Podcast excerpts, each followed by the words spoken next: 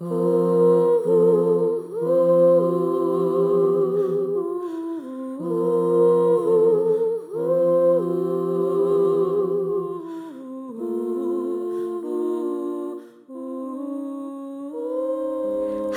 and welcome to Voicing Across Distance. This is episode 10 Double Conscious Song Perceptions of the Black Voice, Poetic Text. My name is Masi Asare.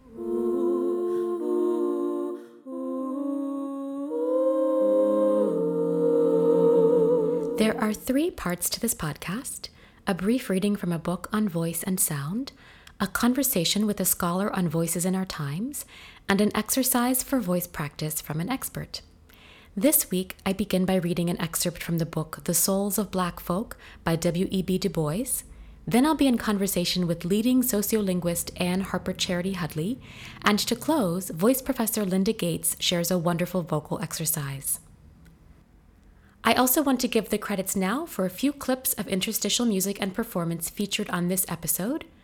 First, a clip of the song Steal Away, sung by Kathleen Battle on her album So Many Stars, and then a clip of the poet Tyehimba Jess performing his poem Sissieretta Jones. Theory. Theory. Theory. Voice theory. In my conversations with this episode's guests, we speak about several aspects of vocal doubleness or duality. Dr. Charity Hudley and I discuss the complicated ways that Black people's voices are mythologized as healing and powerfully entertaining, but also often read by linguistic gatekeepers as not quote unquote polished enough to allow Black speakers access to professional opportunities. Professor Linda Gates and I talk about the voice's movement through speaking as well as singing, the line between the two kinds of vocal practice, and the importance of understanding our voices as capacious enough to encompass both. We also touch on her love for poetic text, in particular folk texts passed down through generations. And that point, as well as Dr. Charity Hudley's direct citing his work, has put me in mind of the very famous book, The Souls of Black Folk by W.E.B. Du Bois, where he writes about African American spirituals, what he calls the sorrow songs. These songs and their poetic texts infuse his book, forming the epigraphs to each chapter and the subject of the book's final essay. Du Bois famously theorized the condition of double consciousness, the lived experience of being black in America that involves seeing the world through what is simultaneously a kind of a veil and a second sight that means always perceiving oneself through the lens of white others. And I quote it is a peculiar sensation, this double consciousness, this sense of always looking at oneself through the eyes of others, of measuring one's soul by the tape of a world that looks on in amused contempt and pity. One ever feels his two-ness. And the two-ness of Du Boisian double consciousness is that of existing across and between Africanness and Americanness. It also constitutes a dynamic and maybe we can even say resonant gap between inner affective experience, the way one feels oneself to be, and outer visual aspect, the way one is seen to appear. And so, in this way, Du Bois theorizes a basic performativity to racialized life. On another note, as a songwriter myself, and in particular a writer of songs for the musical theater, I also think quite a bit about how songs may do double things at the same time, what might be understood as the performativity or the dramaturgy of theater song. This week, I was working on a song, for example, where the character is not quite convinced of what she is singing. So while the words announce that she is quite sure of her decision, the music on which she sings those words communicates that she is actually not quite so sure. And both things are operating at the same time. Even removed from the context of a show and storyline, I remain attuned to the ways that my songs may be received differently by listeners of different backgrounds.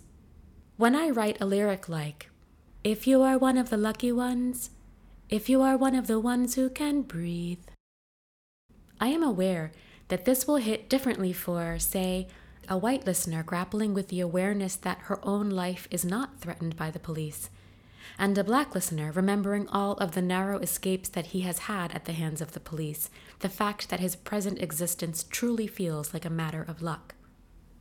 The words may also land differently for someone who has a loved one taking their last few breaths in a hospital on a ventilator in the era of COVID 19, regardless of their race. I think this is part of what W.E.B. Du Bois's theory of double consciousness can help us understand the extent to which some people, and in particular black people, are always considering how they will be viewed or heard even as they move through the world, live life, utter voice. Who has to not just live, but pay attention to how others regard every aspect of their own lived experience?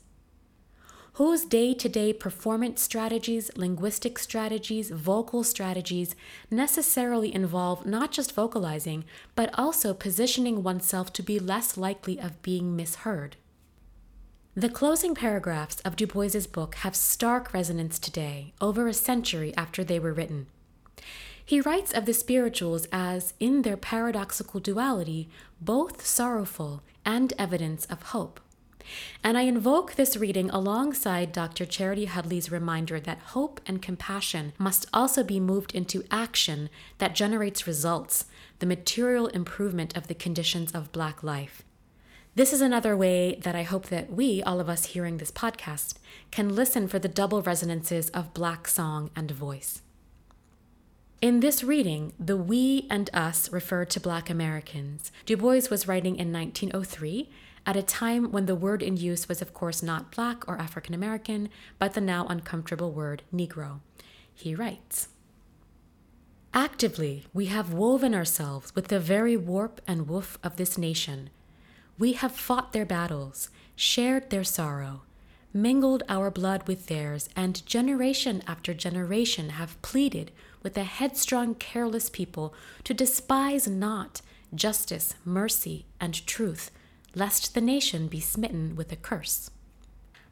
Our song, our toil, our cheer, and warning have been given to this nation in blood brotherhood. Are not these gifts worth the giving? Is not this work and striving? Would America have been America without her Negro people? Even so is the hope that sang in the songs of my fathers well sung. If somewhere in this whirl and chaos of things there dwells eternal good, pitiful yet masterful, then anon in his good time America shall rend the veil, and the prisoned shall go free. Free, free as the sunshine trickling down the morning into these high windows of mine. Free as yonder fresh young voices welling up to me from the caverns of brick and mortar below swelling with song, instinct with life, tremulous treble, and darkening bass. My children, my little children, are singing to the sunshine, and thus they sing.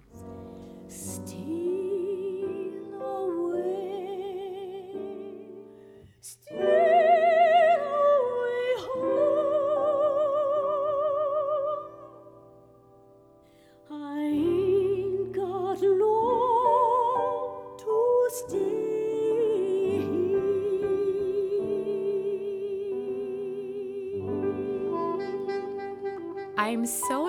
to welcome our guest scholar for this episode, Anne Harper Charity Hudley. Anne Harper Charity Hudley is the North Hall Endowed Chair in the Linguistics of African America and Director of Undergraduate Research for the Office of Undergraduate Education at the University of California, Santa Barbara. She was previously the class of 1952 Associate Professor of Education, English, Linguistics, Africana Studies, and the inaugural William and Mary Professor of Community Studies at the College of William and Mary. She researches and teaches on the language, literacy, and culture of African Americans. Her publications address the relationship between language variation and pre K to 16 educational practices and policies, and high impact practices for underrepresented students in higher education. Dr. Hudley's books include Understanding English Language Variation in U.S. Schools, co authored with Christine Mallinson, We Do Language English Variation in the Secondary English Classroom, also co authored with Mallinson, and The Indispensable Guide to Undergraduate Research, co authored with Cheryl Dickter and Hannah Franz. She serves on the executive committee of the Linguistic Society of America and the editorial boards of major journals in the field of linguistics.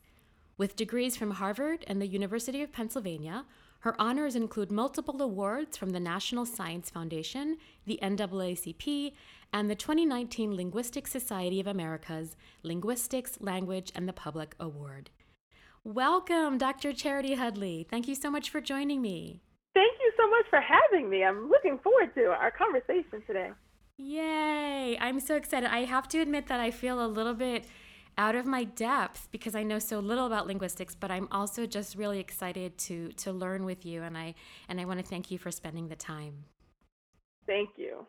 So, uh, you are an expert on how people use language to co construct identity and especially Black identity including the ways that African American speakers negotiate how their or our Blackness may be understood by different listeners. And I should probably say uh, how Blackness may not be understood by different listeners as well.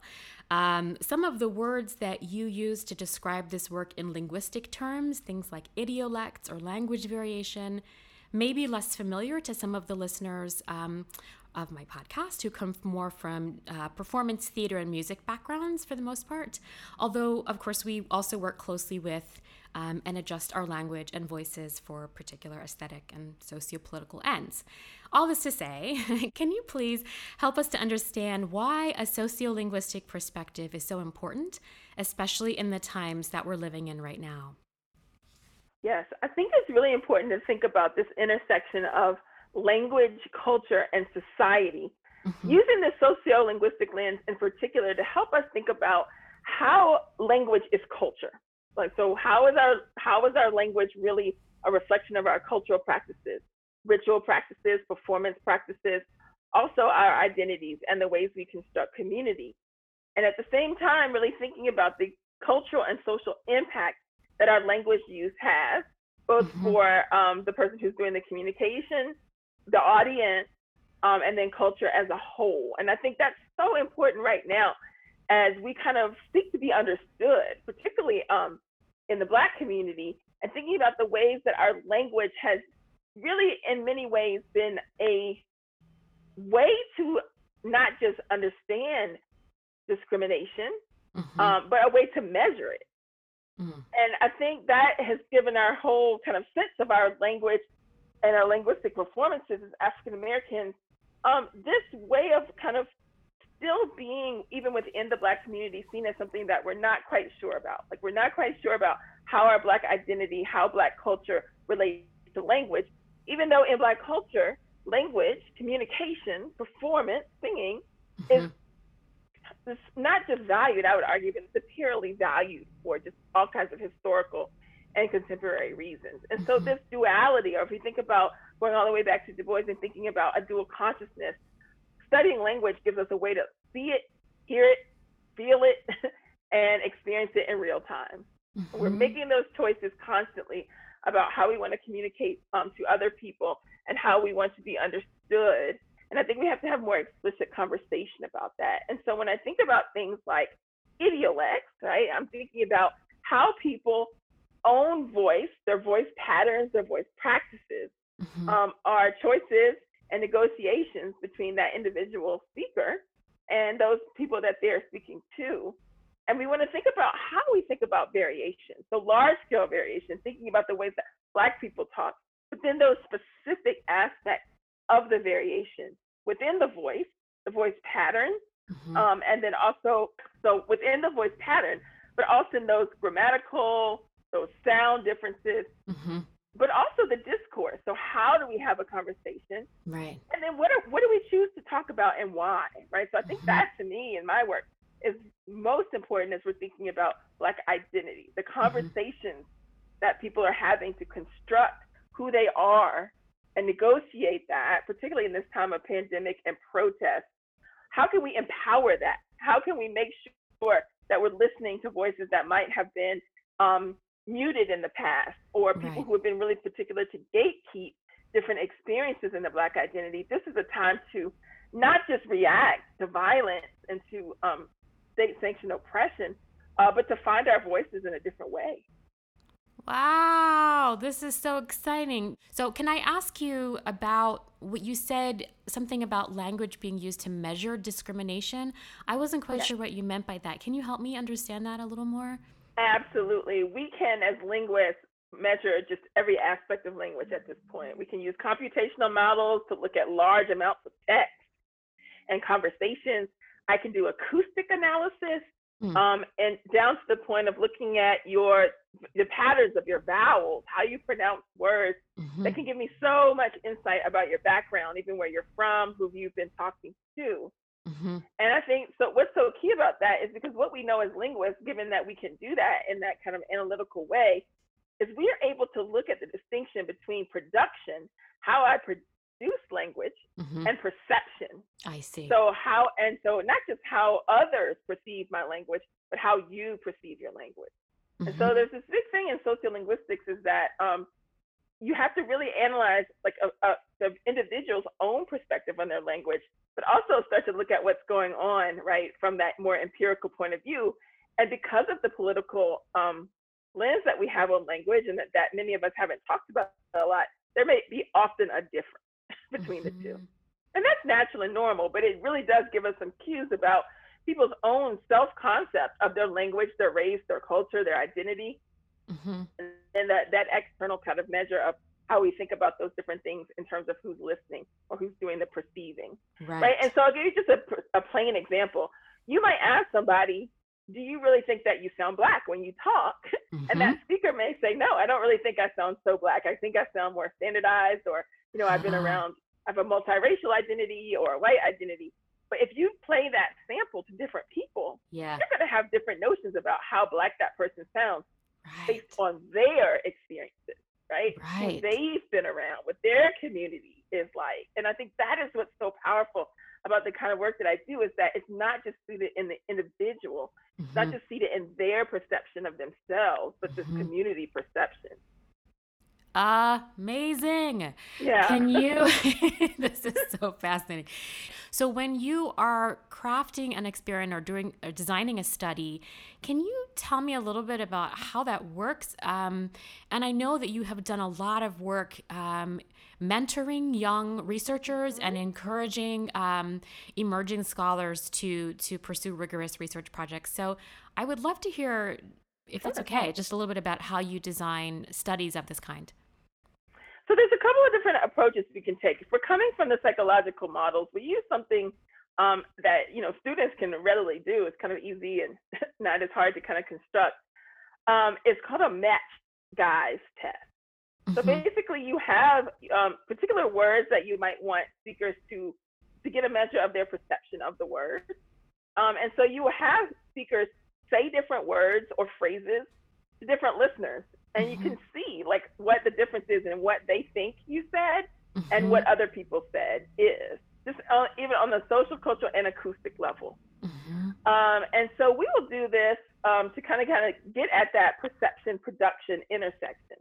Mm-hmm. Scholars right now are are adding that into the mission where you can um, do this in a more comp- like a more um, basically large scale model in using EEG analysis, right? Wow. So look at the brain's perception of what's going on. Wow. Um, and then also the way that I really have focused on it is to say, look, we kind of know from linguistics about some of these different perceptions.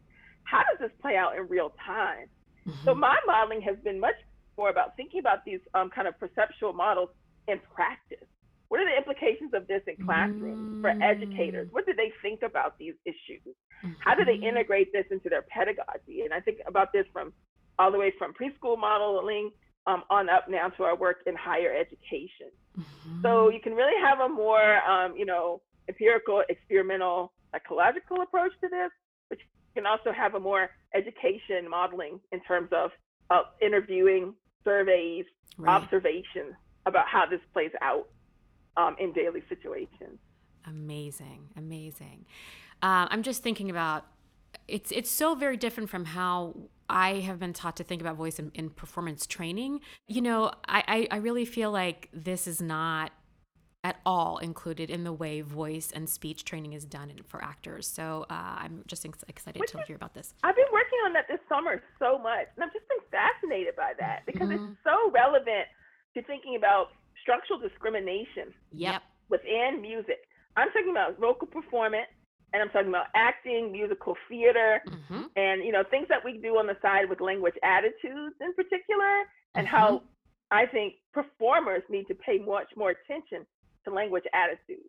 What what so is a I, language attitude? What is that? What does that mean? How we the the ideas and the stereotypes, mm-hmm. um, and these can be positive, negative, or neutral yeah. that we have about particular voices. Okay. Which voices? So this can be individual. Which right. voices do we think are beautiful? Who do we mm-hmm. think is mm-hmm. a good singer? Who do we think is, has a good, strong acting voice? Mm-hmm. And then also they can be communal. So how do I convey mm-hmm. cultural um, imagery, and which also can border on the stereotypical, all the way to the authentic, by right. you, by manipulating my voice, thinking about dialect coaches and vocal performance in terms of how you pronounce the words to either um, connect to a particular audience or to convey a cultural or social condition. So this mm-hmm. really has implications, not just for thinking about like stereotypes within a language, mm-hmm. but making choices. So like if you're a, or you're working with performers and they're singing in German, like mm-hmm. which variety of German are you using and why? Right. right? right. What have, what, how are these different linguistic ideologies in performance?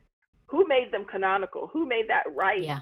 Um, yeah. And I think that's where it's really important for people to think about how artists and, and performers and musicians have a role to play in dismantling structural oppression through those yeah. type of artistic choices. Yes. yes. You know, the thing uh, the thing that I encounter a lot of um, and even from black voice professors you know voice professors of color it's and and practitioners singers uh, black singers sometimes use this language around um, accessing a natural voice and it drives me mm-hmm. up the mm-hmm. wall it drives me up the wall i'm really i really don't um, concede to a natural voice or, or i don't concede that it's uh, as as readily available or uh, you know essentialized or that the voice can be reduced to finding one's natural or authentic or true voice or you know in a way that it is really kind of mythologized in voice training, uh, both both in in acting training and in musical training. And there are some scholars who are uh, critiquing that. There's a really interesting book by uh, an ethnomusicologist, Katherine Meizel, called Multivocality, that just came out. So it's not as though everybody subscribes to this, but it is so pervasive. It's really, it's really uh, deep in the in the kind of culture and the and the sort of traditions and the legacies of voice training for performers. Oh my God, my phone is on. Amazing. So great, Masi. So let's carry on. Um, I know that, uh, and, as, and as you've been mapping for us, your research addresses the way that speakers may shift their language strategies. I don't even know if that's a thing. Is it, is it fair to say language strategy?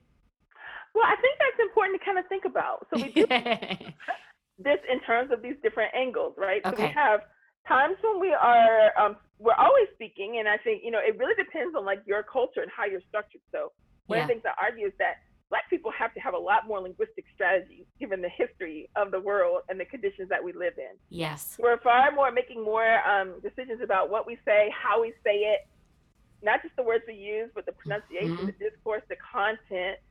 Um, and that and then so you can think about looking at people in these different stylistic situations so they're doing that within within um, with people who they're more comfortable with family friends in community mm-hmm. and then when you do that across cultural groups across situations in situations where there's more power dynamic at stake so in education settings in workplace medical settings even legal situations we kind of have to think about this intersection between um, natural like what people might think of as more naturalistic speech, but kind of dismantle that with the lens of double consciousness at all yeah. times. Yeah. And then think about the degree to which the um, the person who's communicating is thinking about their speech and how they're feeling about not just the language but that situation and think about mm-hmm. how many little linguistic decisions are going on right you know in in the person's brain at that moment. It's it's a dynamic thing.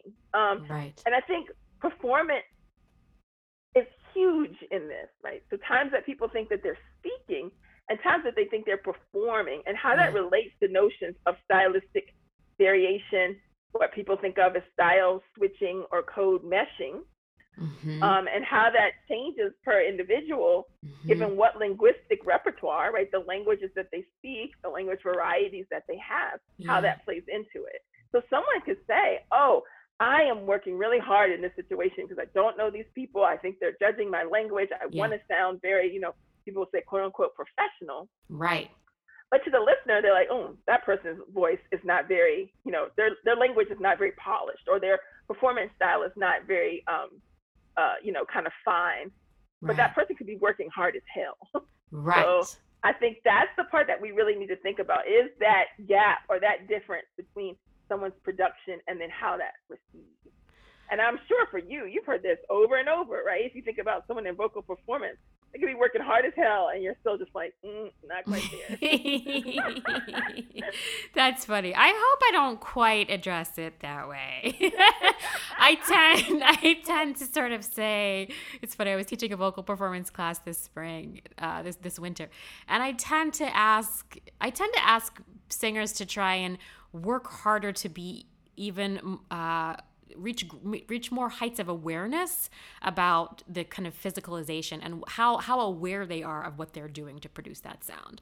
Because that usually you know i usually say singing is like dancing without a mirror you know like we're moving all these parts but we don't like do you know what you're shifting where and can you feel it? Can you write? And then if and then if you know if the singer is more aware of the choices that they're making then they can uh, potentially make different choices or more intentional choices or understand that they have a greater range of choice than they might have thought. Um, but yeah, you know, it, I have a lot of um, compassion for people who are told that they cannot sing, and I actually think that that does great violence. so, so I try, I try not to come down on like it doesn't sound good, you know. I try to try not to to come at it that way, but anyways, um, cool, cool, cool but I think it's important to think about that, right? That difference in that moment mm. versus who we are culturally and individually selecting to be like actual professional professional performers or you know how that relates to even okay. the selection process. Yeah. So that's kind of how I'm thinking about that too. Um, okay. I'm not sure I totally understand. it. In terms of like, um, you know, if we think about individual intersections, right? You you encounter a particular person who you're yeah. trying to support, yeah. whether they be a student or you know a family right. member or sure. And I, I think that's important. And I'm saying it's also important to reflect on this as we make decisions about who gets to be singers. Correct. Who gets access I, to yeah. that professionalization or that professional exactly spot? Absolutely, yeah. absolutely. Mm-hmm. Right. It's all very well and good to be compassionate if you hire somebody else. right. Exactly. Yeah. Right. No, I definitely hear you on that. I want to talk a little bit about um, differently conceived ideas of Blackness. We were speaking um, last week, and um, as you've also articulated for us today, the stakes are very high for Black people for engaging with language with great finesse. But that is not to say, as you're helping us to understand the finer points here, that's not to say that all Black people relate to language in exactly the same ways. So, can you share a bit about your thoughts as a linguist um, on on differently conceived ideas and experiences of Blackness and why it's important to engage these differences and not think about a kind of monolithic understanding of Blackness? I think it's really important because, um, as our research is showing, Black people tie language really closely to their identity, just as most people do.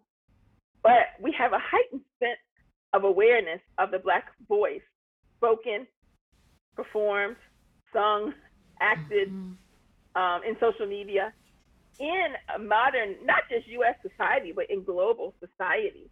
Mm-hmm. Um, and so Black people at all times are having to negotiate being proud of this very uh, vocal, verbal tradition, but also thinking about um, how their language, the linguistic practices are being appropriated by other groups mm. and what mm. that even means, kind of in terms of um, both the commercialization of Blackness, mm-hmm. the internalization of Blackness, but at the same time, who's listening or learning with a group and who's kind of laughing or using it as entertainment, right? So we have the, the way I think about this is the legacy of the power of the Black voice um, to soothe, to entertain, to empower. Yep. But at the same time, the legacy of minstrelsy um, and what that does, Mhm. both for individual Black people, but then as, as the Black, um, basically the consumption of Blackness and Mhm. expression.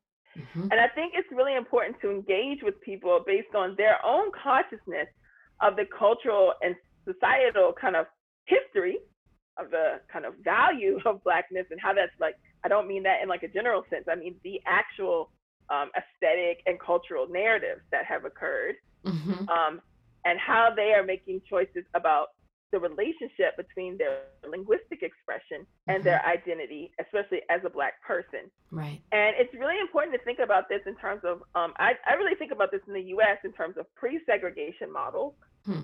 when many more Black people lived in segregated spaces, Mhm. right? And so this was a, um, a easier way, not, not through any choice of their own, but an easier way to kind of think about the notion of Black community and Black solidarity, right, in these places Mhm. and then people who chose to participate in Black culture or not, and how they are able to manipulate their voices, Mhm. especially before segregation ended. And what's so interesting kind of thinking about people our age in our 40s, especially the first Black people who may have, um, Mhm. Thanks for telling numbers. everyone how old I am. but that's interesting. You're welcome. we were Good, some of the first Black Americans, right, to live in these negotiated border spaces. So yeah. not living in all black communities Yeah. and having access to you know majority white um, educational and professional experiences Uh-huh. and a lot of that negotiation happens uh, not necessarily with an academic or cultural or media um, narrative about our language we just got bits and pieces Mhm. and watching my students now who have much more access to information about language identity and blackness um, online right Mhm. dating us again. I remember the first time I saw the internet, like Mm. how that, how their information, how their connection, how their sense of blackness has changed in this modern era is huge. And I think it's so Mm. important to engage with students who feel like they're not quite sure how to make choices, right? We think about these things. Many scholars, Yeah. because of the lack of black scholars in the academy, Mhm. have studied blackness from a descriptive model, which is great, right? So I see black people, I describe their practices, I describe what they do, how they do it. But Mm. what our work is actually trying to do is encourage black scholars to be prescriptive, not in a Hmm. negative way, but there are students who are hungry to learn, like, what does black culture really mean? How are you living your life in a lived Huh. experience model? Huh. And I think that's so important to think about that interplay um, in the academy right now. And why it's so important to engage these differences is to empower variety. Is to say, look, when I'm talking about my experience, I want you to think about two or three other people who identify as Black in some form or fashion, but who Mhm. have very different language patterns, who have very different cultural patterns. And what does that mean for us to be able to both individually and collectively um, expand our academic notions of the Black diaspora? And I think that's just Mhm. so exciting.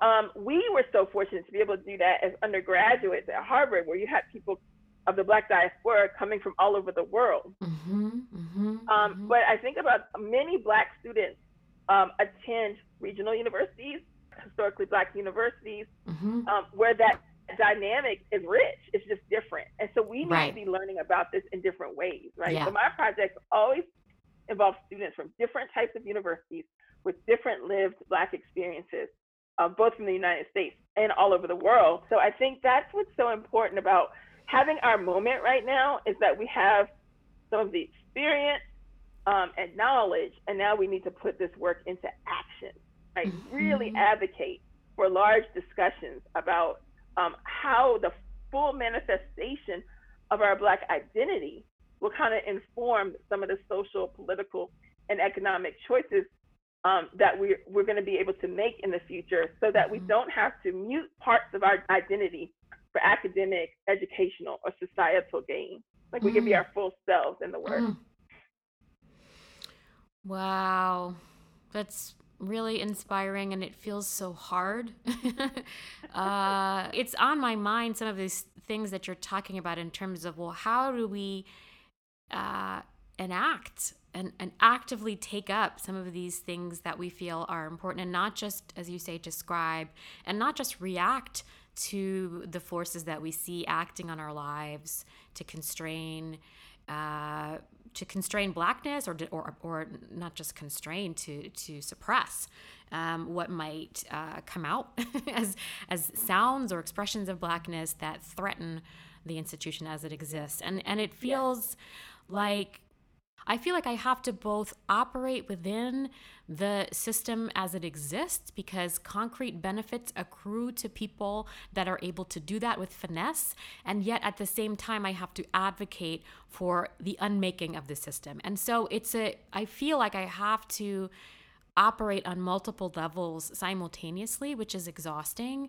um, but seems to me the only way forward. I don't know. Does that seem reasonable to you? know, my biggest thing is that as we, as Black scholars, but as all scholars who are working on anti-racist models move forward, we need to bring across discipline areas and focuses a greater um, focus, I would say, and I have an article that's coming out about this in December, mm. a greater focus on the economics and logic of all of this, right? Yeah. And again, we were a great experiment generation, but the data is unsure about yeah. whether it works or not.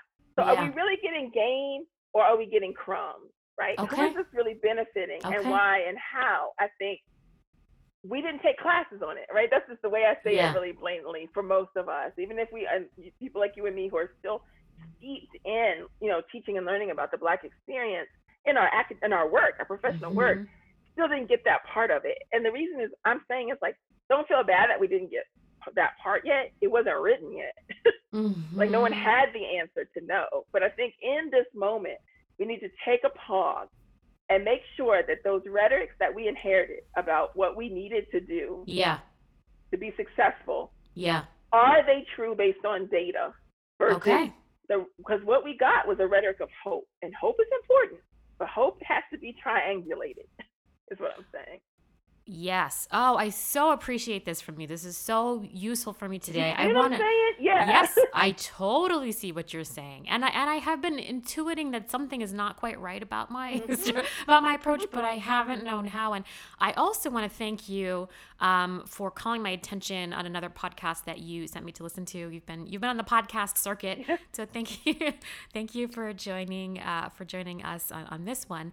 But the article by Ebony McGee and Lasana Kazembe called Entertainers or Education Researchers The Challenges Associated with Presenting While Black, because this article again, I did not study this. I wasn't educated to think about these things, but the lucid writing that these scholars um, offer up in, in, in, mapping the ways that Black scholars um, giving academic presentations are read as entertainers and are expected to entertain, uh, often predominantly white audiences, and um, and often that we are expected to modulate our uh, our voices, our speech patterns, our appearance uh, in order to fit that perception. This has really uh, really given me a lot of pause. So I want to thank you also for for citing that research.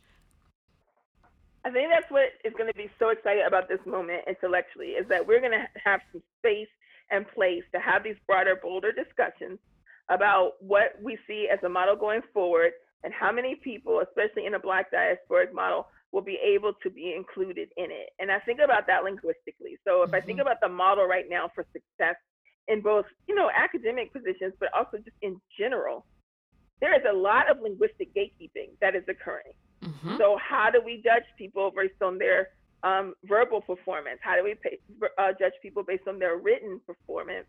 And who gets left out of that almost without even a thought? Yeah. And it's been exciting to watch the dismantling in many places of things like the SAT and the mm-hmm. GRE, who just mm-hmm. did that work without question. and yeah. so now the next generation of this, and I'm working on this right now for the National um, Council of Teachers of English has a conference um, on college composition and communication. Mm-hmm. And my research team and I are designing a guide to have a better way of giving feedback to Black students in their written work. Mm-hmm. And our argument is that every professor who's trying to work on anti racist approaches should have a guide to really help them think about those of us who were taught formally to teach writing or to teach yeah. students and then those of us who were just faculty who kind of picked it up along the way yeah. really disrupt like what we're doing and thinking about was there any notion of thinking about um, racial justice in the wow. way that we were taught to give feedback to students? Wow. so really grateful to them for the grant. Those materials will be on their website. Um, i have students who are presenting on this. It's active work to say look we right now have to really question anything that we feel like we just kind of inherited as a mm-hmm. practice mm-hmm. for success. Mm-hmm. Yep. Oh, thank you so much, Dr. Charity Hudley. This is amazing. I think we've kind of gone through all of the yeah. questions on my list. I don't know if there's anything else that you want to add um, as we get ready to close. Uh, I just think, you know, I want to talk a little bit about this. I'm so glad to talk to you about this and kind of bridge this space between um, African American and Black linguistics and Black performance. And I just mm-hmm. really want to keep this conversation mm-hmm. going, um, just in mm-hmm. terms of how we think about um, the portrayal of Blackness in different entertainment and performance spaces. Yes. And I think, you know, there's a lot of work there to bring in varied experiences um, through linguistic and music performance and the way that we do it and have cross conversations um, mm-hmm. about um, our own kind of humanistic manifestation of art and performance, and then also thinking about really critically thinking about the audiences that we are trying to reach. Yes. I think that's the big one. Um, are we successful if we know that most of our audience, most of our students are not black? Like, what are we doing? Is it right. similar or dissimilar to minstrelsy? And this yeah. is a tough question for yeah. people, but I think one that we have to reckon with in this moment. No, thank you for bringing this up. I will say so. I uh, sit primarily in a theater department, although I also have an yeah. appointment in performance studies at Northwestern. And there is, and I, and I work in a practical. I, I teach some practical courses in musical theater performance, as well as uh, I also work in the PhD in, in theater and drama as well. But um, there is a lot of uh, reckoning going on right now with the curriculum for how actors are educated mm-hmm. in our program, and which uh, kinds of works are considered part of the canon and how can the work of playwrights like August Wilson and in the musical theater scene George C. Wolfe, among others. Kirsten Childs is one of my favorite um, uh, artists as a, as a black woman author of musicals. Um, but how can we consider and and and give more space and, and, and priority to some of these artists and the kinds of works and ways of performing that they invite uh, in order to also invite more Black performers into our programs and to do well by those who are there. So, so all of the things that you're talking about in terms of how we assess language in the classroom, as well as how we consider it um, uh, at as performance and uh, for its entertainment value, these things intersect in such multiple and rich ways uh, in thinking about the theater classroom right now. So I really appreciate your your raising that and and bringing it up again. I do not think that these are conversations soon to be soon to be resolved, but in a way that's exciting because that means the potential for for change is greater. And I just, you know, I appreciate you kind of giving me this opportunity and really I've been working, focusing on, you know, making sure that our study of language and culture keeps this humanistic focus. Mm-hmm. And my students have been working on projects and, and, presenting on ideas of thinking about the intersection of language in rap battles, in, mm-hmm. you know, mm-hmm. in the ways that we present ourselves. And I think, you know, performance for Black people is a high value. We want to keep that, thinking about that in the ways that we can use those rhetorical styles, those performance styles push this moment along in, mm-hmm. in history, but also to keep it going, right? The power of the singular Black voice, but the collective Black voice we have seen in the history of the world has been able to move mountains. It causes people to be less afraid, it causes people to be more bold. And I think mm. those conversations between you all who are doing performance studies and theater and linguists, we need to make a strategy to keep that work going. Yay! I'm ready to follow you anywhere. I really, truly am. I cannot thank you enough for talking thank with you. me today. It is such a joy. Thank you so much. This has been fun. Oh my gosh, you got me thinking about so much. Sissieretta Jones, I sing this life in testimony to tempo rubato, to time stolen body by body by body by body from one passage to another. I sing tremolo to the opus of loss. I sing this story staccato and stretto, a fugue of blackface and blued up arias. I'm so delighted to welcome Linda Gates, who is joining me vocally as our guest vocal practitioner for this episode. Linda Gates is senior lecturer and the head of voice in the Department of Theater at Northwestern University. She trained in acting, voice, and speech at Carnegie Mellon University, San Francisco State University, and New York University. She has taught voice and speech at New York University's Tisch School of the Arts, Columbia, Yale, the University of Illinois at Urbana Champaign, Central School of Speech and Drama in England, Circle in the Square Theater School, and Hochschule für Musik und Theater in Hamburg, Germany. She has worked extensively as a voice and dialect coach both on and off Broadway, in Chicago, regional theater, opera, and in film. And her credits include the Metropolitan Opera, where she coached Placido Domingo in the world premiere of The First Emperor, Julie Taymor's English language production of The Magic Flute. Linda has conducted vocal workshops for the Royal Shakespeare Company, VASTA, ATHA, and for the Pan European Voice Conferences in Germany, the Netherlands, and Sweden. She is founding member of the Prague Shakespeare Company, where she directs, performs, and teaches every summer. She has written two books Voice for Performance from Applause in 2000 and Speaking in Shakespeare's Voice A Guide for American Actors from Northwestern University Press in 2019. Linda, thank you so much for joining me. It's such a pleasure to be here with you.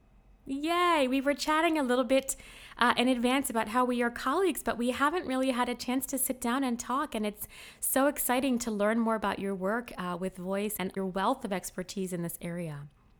Well, thank you. It's so interesting uh, to work with other teachers because so many separate their singing voice and their speaking voice. Mm-hmm. And whereas I'm also a singer as well as an actor, and amazing. I'm focused on speaking voice. Uh huh. And I have to say, your singing expertise is so interesting. We were chatting a bit about how you had a background as a folk singer in New York and San Francisco, and I know I think I think you said you still have a guitar, so I'm I'm hoping that at some point you'll pick it up again and continue with that. But you had this folk singing experience.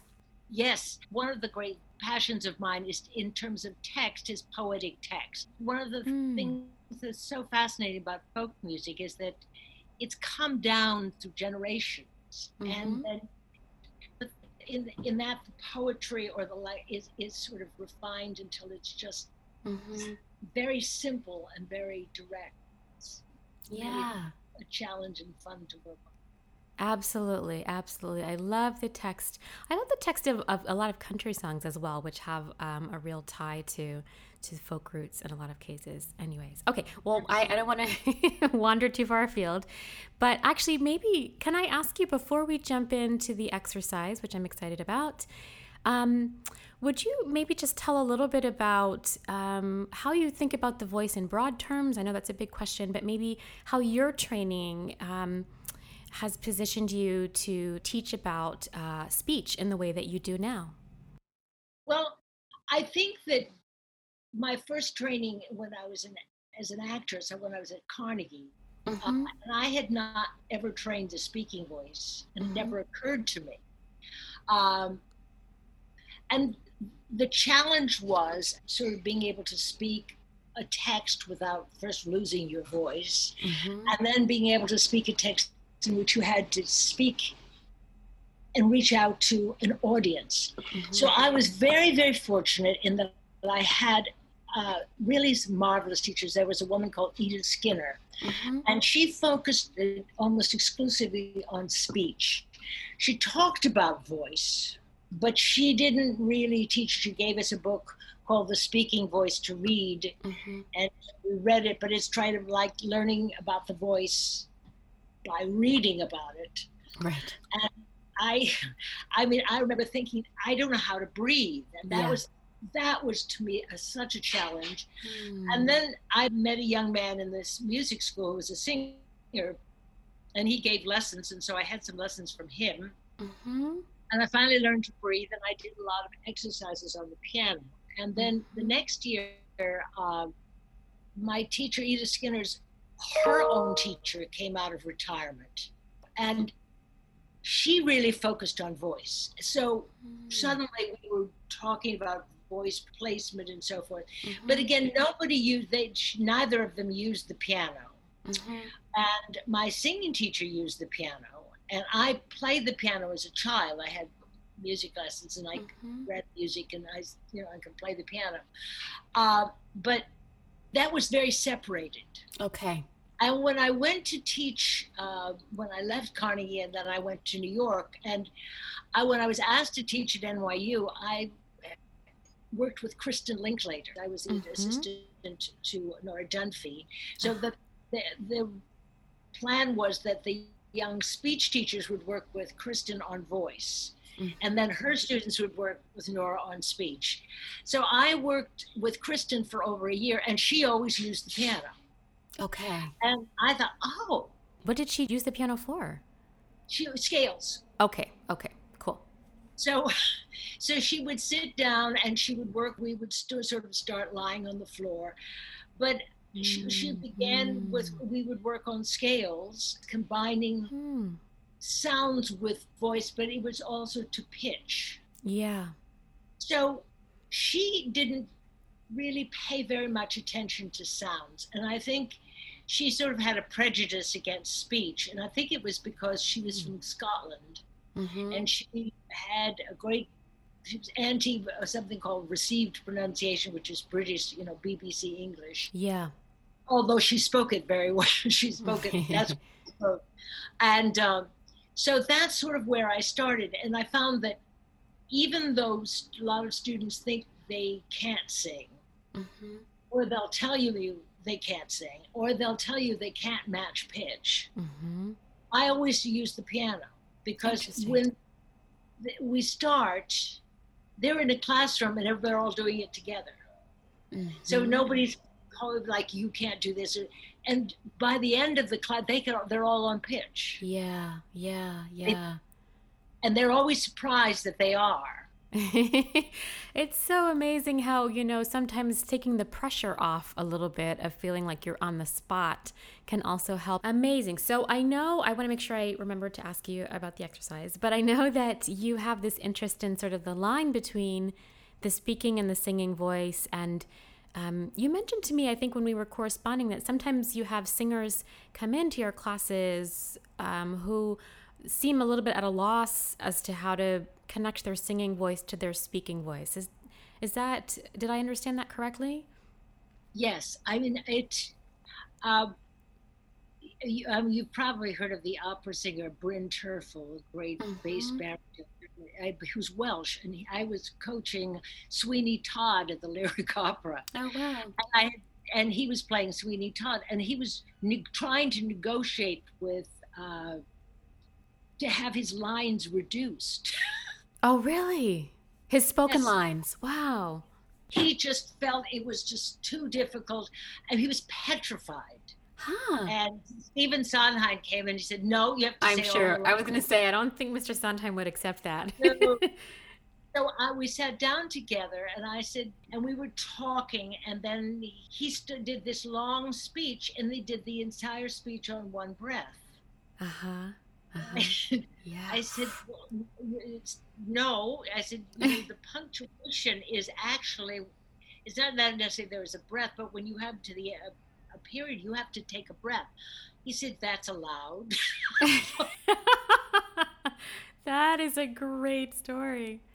So I said, it's, you know, that as you can breathe, but when you're in, when you're going up, you can catch a breath it's much quicker than if you go down and that the thought is the breath and so we went through it once and yeah. he suddenly got it and he was yeah. he was an amazing Sweeney Todd oh wow so can i ask you now to uh, share a brief exercise well this is an exercise i always uh, say to my students i have no recollection of when i learned it Mm-hmm. And, uh, you know, because I've worked with so many different teachers. So you pick up a little here and there.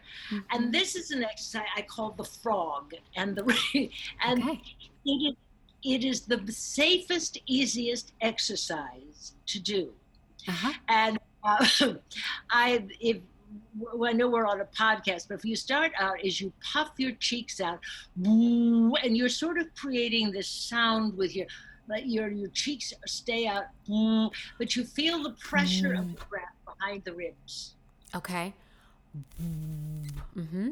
One of the things I emphasize with breathing, and uh, there's a wonderful voice teacher I work with at Yale, Marjorie Phillips, and she used to say, "Ribs, darling, ribs." Yeah. And you can support, you know, those two floating ribs. So it's just sipping in and feeling the pressure in the ribs and the cheeks, just like you're puffing up. But you don't. You keep the breath equalized. I'm going to do it with the piano. Okay.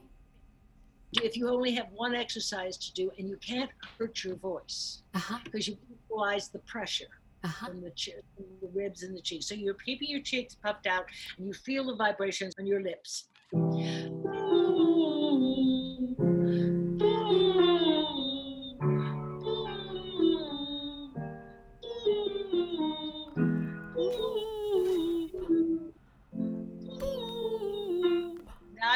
Down. Breath.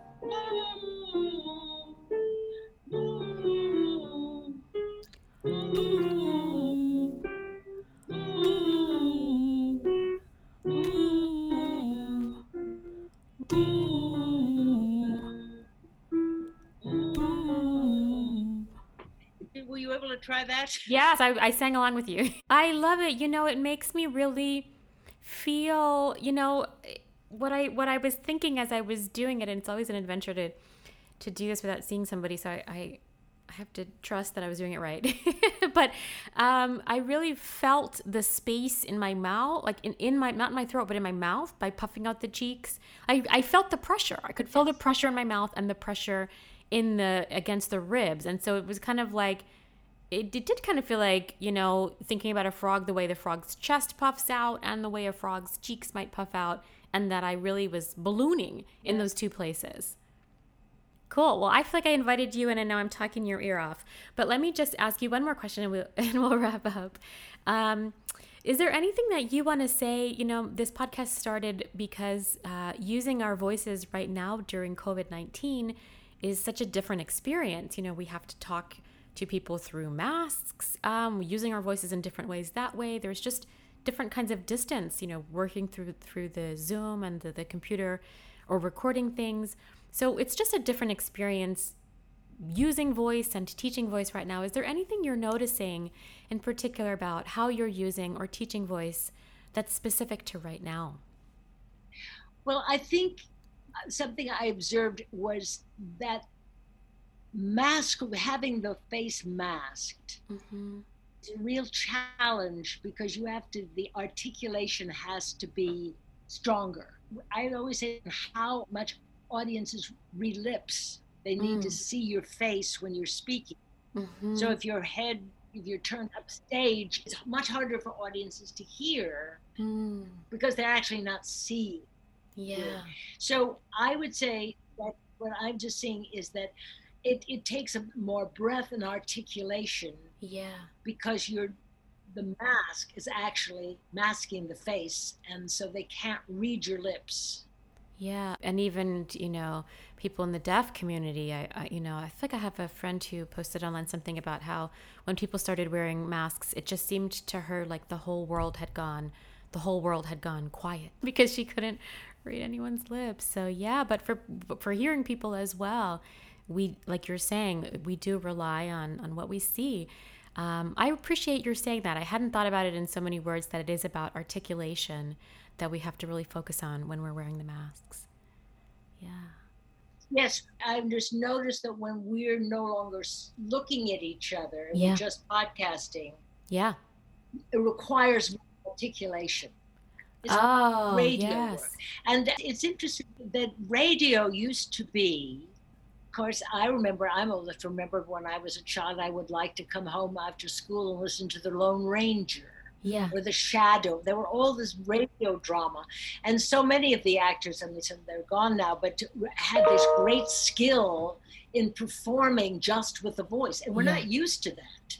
Yeah. And yeah. so, you know, so maybe that's something we, as we begin podcasting and do the way we, it, it's a challenge to actually shape the sounds and get the sounds forward so that we can be heard just with these microphones that just pick up our voice. Yeah. Oh, that's, I love that. Thank you for mentioning that. I have to say, I have been thinking for a while about podcast musicals or audio musicals, which some artists are now doing, to think about what kind of performance those shows, audio shows require, what kind of vocal performance is required that's different in terms of the articulation. That is such a great thing for me to keep thinking about. Thank you.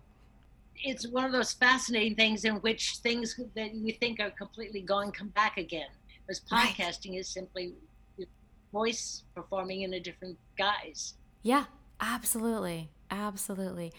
Linda, I can't thank you enough. This has been such a pleasure. I just thank you so much for chatting with me and, and sharing your expertise. Well, thank you for having me. And I think it's such a wonderful thing that we have said, you know, that we can keep these conversations going. That's it. Thanks for listening.